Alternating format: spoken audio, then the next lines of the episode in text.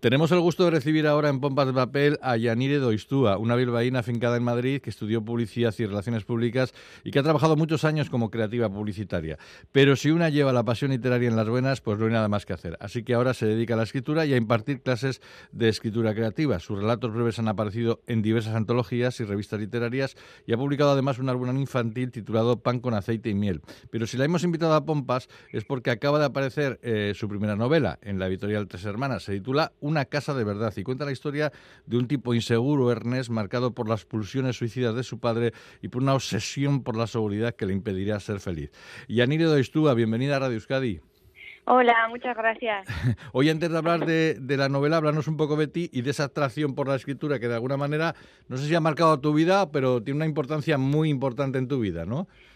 Sí, sí, sí, muy importante. A ver, eh, yo, bueno, cuando estaba en el instituto, me acuerdo que una vez, pues lo típico que estás pensando en qué quieres estudiar y le mm. dije a mi profesora de literatura que quería ser aviadora. Y me dijo, ¿pero dónde vas tú?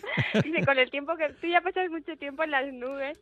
Y me habló, y me habló de filología hispánica. Y me dijo, tú lo que tienes que hacer es esto. Y yo es que, claro, pues adolescente, digo, no, ni lo conocía. Mm. Y y efectivamente me apunté a filología hispánica porque me movía un poco por esa pasión no por la literatura y, mm. y el latín que me fascinaba eh, duré dos años y, y, me puse a estudiar eh, publicidad porque también buscaba un poco ese lado más activo no la escritura quería yo mm. también eh, disfrutar de la literatura por una forma más activa. Entonces, bueno, eh, estudié eh, publicidad y he trabajado durante muchos años como, como creativa, eh, escribiendo. O sea, al final, bueno, escribiendo para marcas, pero pensando, ideando ideas. Y, y al mismo tiempo, en paralelo, pues siempre he estado yendo a cursos de escritura creativa. O sea, mm. cursos de relato breve, bueno, hice el máster de narrativa en la Escuela de Escritores, luego hice el posgrado de, de enseñanza de escritura creativa, o sea, siempre siempre, siempre ha estado en mi vida, vamos. Mm. Oye, hemos dicho antes que, que has publicado muchos relatos en, diversas antologías y revistas y me viene una pregunta a la cabeza. ¿Por qué no han dado lugar todos esos relatos a un libro de relatos propio? Bueno, en ello estoy. Ah, vale, vale, vale.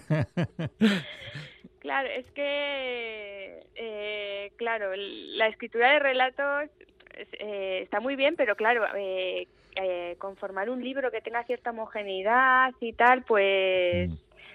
Eh, lleva mucho tiempo, por lo menos a mí me ha llevado mucho tiempo, porque dar, digamos, con esos relatos que conformen una misma constelación, ¿no? Eh, no, mm. no sé, como que no puedes meter de todo en un mismo en un mismo libro de relatos.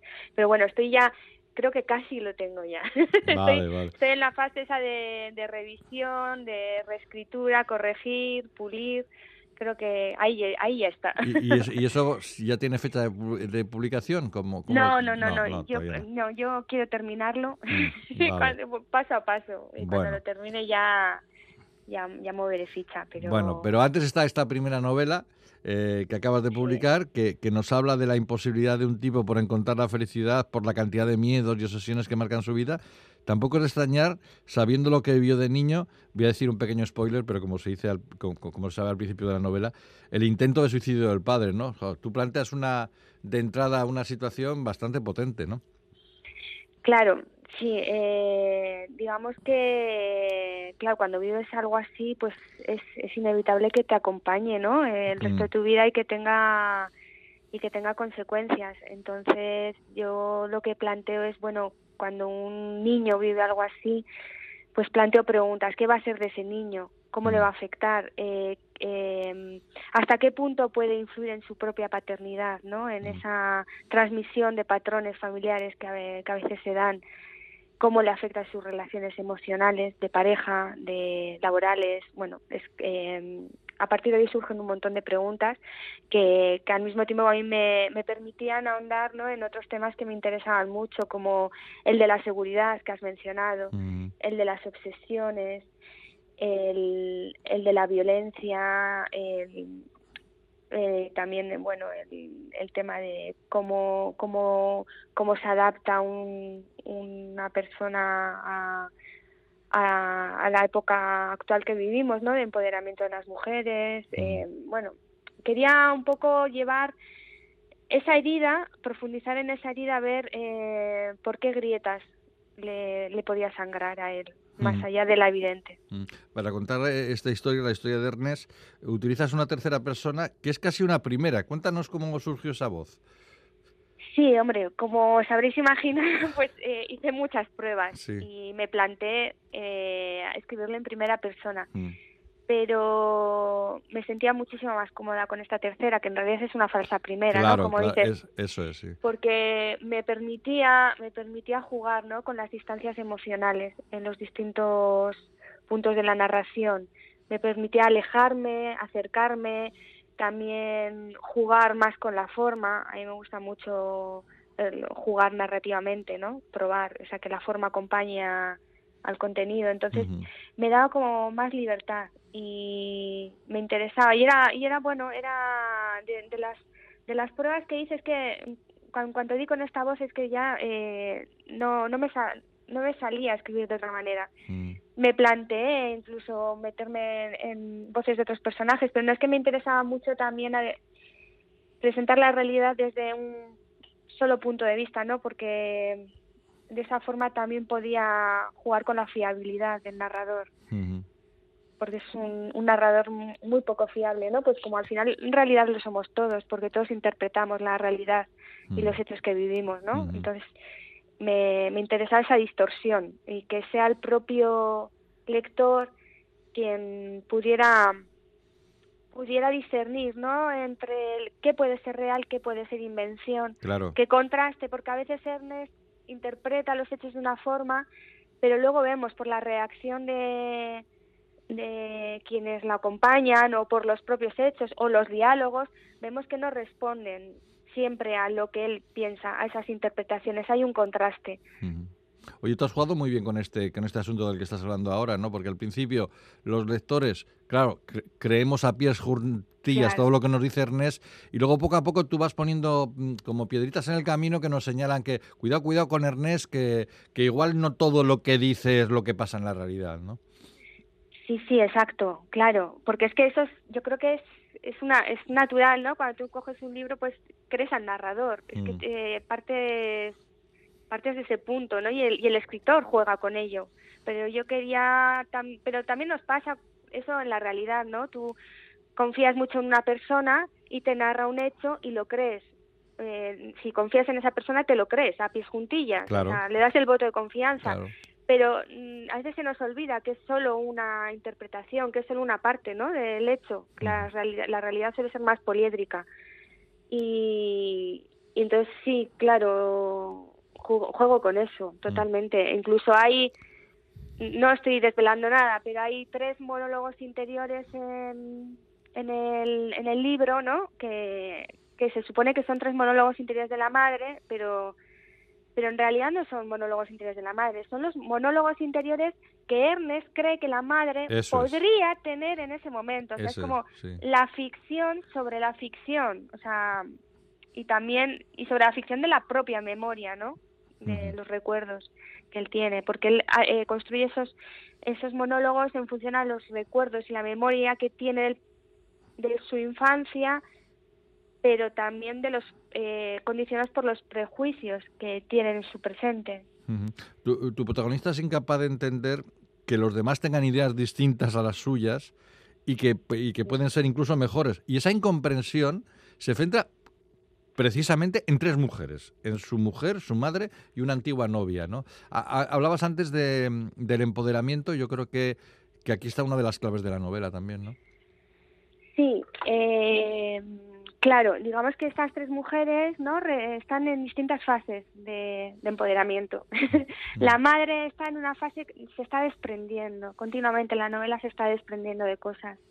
Se desprende de, la casa, que, que también se ve al principio, no es ninguna no es ningún spoiler, eh, se desprende de la casa y luego de mucho se desprende una piedra de zapatos, se desprende, está continuamente desprendiéndose de cosas. Y eh, Sofía eh, también es es una mujer que, bueno, que, que regresa, ¿no? Pero que se fue en su momento, se liberó. Su antigua novia. Sí, su, exnovia, se, digamos, como representa un poco a la mujer liberada que, que toma las riendas de su vida, ¿no?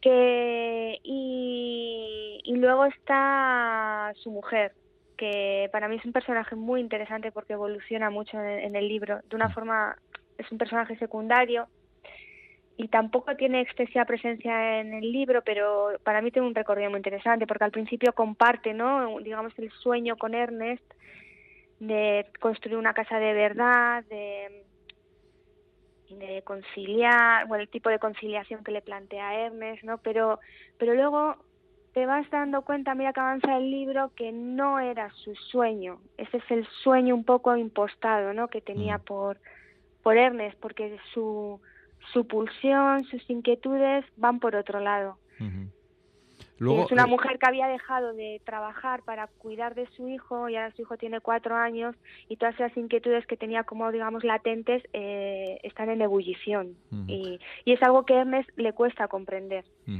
Y, luego hay un, otro asunto eh, sobre el que reflexionas que me interesa mucho, que es lo del exceso de la responsabilidad que podemos tener en algunos momentos que nos pueden llevar a ser eh, el padre de tu propio padre, ¿no?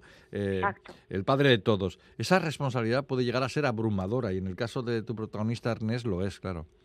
Claro, es que Ernest no deja de ser un, niño herido. O mm. sea, lo que vivió es muy fuerte y no es más fuerte que lo que vive mucha gente día a día, que, mm. hay historias terribles, ¿no? Pero a veces se nos olvida, se nos olvida eso, ¿no? Que detrás de, a veces de, un, de una actitud violenta o falta de o que, eh, que no es empática o así, a veces hay detrás de, de, esas, de este tipo de actitudes hay hay niños heridos, ¿no? Hay hay mucho dolor y, y claro, Ernest eh, con siete años se vio se vio en el papel de Salvador de Salvador de su padre.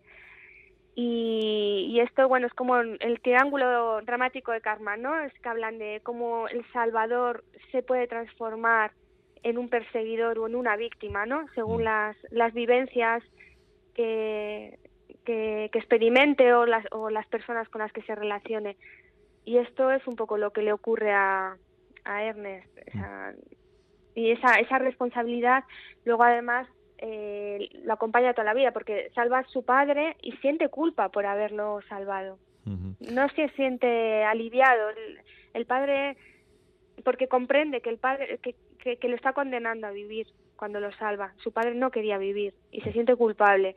Y luego pues le cae la responsabilidad de, de, muy joven eh, responsabilizarse de, de la, del negocio familiar, de, cuidar un poco de su hermano pequeño, bueno. Oye, eh, no estamos ante un thriller, pero sí que, sí que manejas el sentido del suspense de los thrillers. No sé si esto lo tenías muy deliberado o te ha ido saliendo así según has ido escribiendo. Hombre, esta, esta novela está muy, muy reescrita. Ha reescrito muchas veces y, mm. Y sí, hombre, es una de las cosas que, que yo quería tener en cuenta, ¿no? Porque mm, el riesgo ¿no? que corren este tipo de historias tan psicológicas es a veces es aburrir claro, al lector. Claro, Pues, pues te voy a decir que de aburrir nada, ¿eh? que nos dejas en un estado de tensión terrible. Claro, es muy, es muy es muy fácil meterte tanto en la mente del personaje, pero y que por mucho muy interesantes que sean los pensamientos, pues al lector a veces pues puede llegar a aburrirle, ¿no? O caer en la redundancia. Entonces, para mí era muy importante tener una trama que jugara con la tensión eh, y que y que tirara la historia hacia adelante, que, que empujara, ¿no? Que pasen cosas. Eh, y luego también el humor, también claro, claro, claro. Sí, porque estamos hablando de, de, la historia y, es una historia dramática, que lo es, pero no hay que olvidar que tú le pegas unos golpes de humor a la novela que lo hacen mucho más, no voy a decir la palabra digerible, pero mucho más atractiva para leer. Sí, que a mí el, humor me parece, a mí es un recurso que me encanta, o sea, mm. que me encanta encontrarme, ¿no? como lectora, porque me parece que el humor sutil, eh, un poco irónico, ese humor que, no sé, que, que, que, exige cierta inteligencia de, no sé, del lector y porque sabes que te está que detrás de, de, una ironía o así te está contando mucho más, pero claro, me parece muy útil también para esos momentos de descarga de tensión. ¿no? Porque cuando estamos hablando de cosas tan profundas a veces o de heridas tan que duelen tanto, pues a veces un, una pincelada de humor, pues eh, mm, como que rebaja un poco la novela y te, hace, te, te, permite coger aire, ¿no? Como lector, te, te, permite respirar. Oye, interesante lo, de, lo del título, Una casa de verdad, que yo no sé si hace referencia eh, directa o indirectamente a la habitación propia de Virginia Woolf.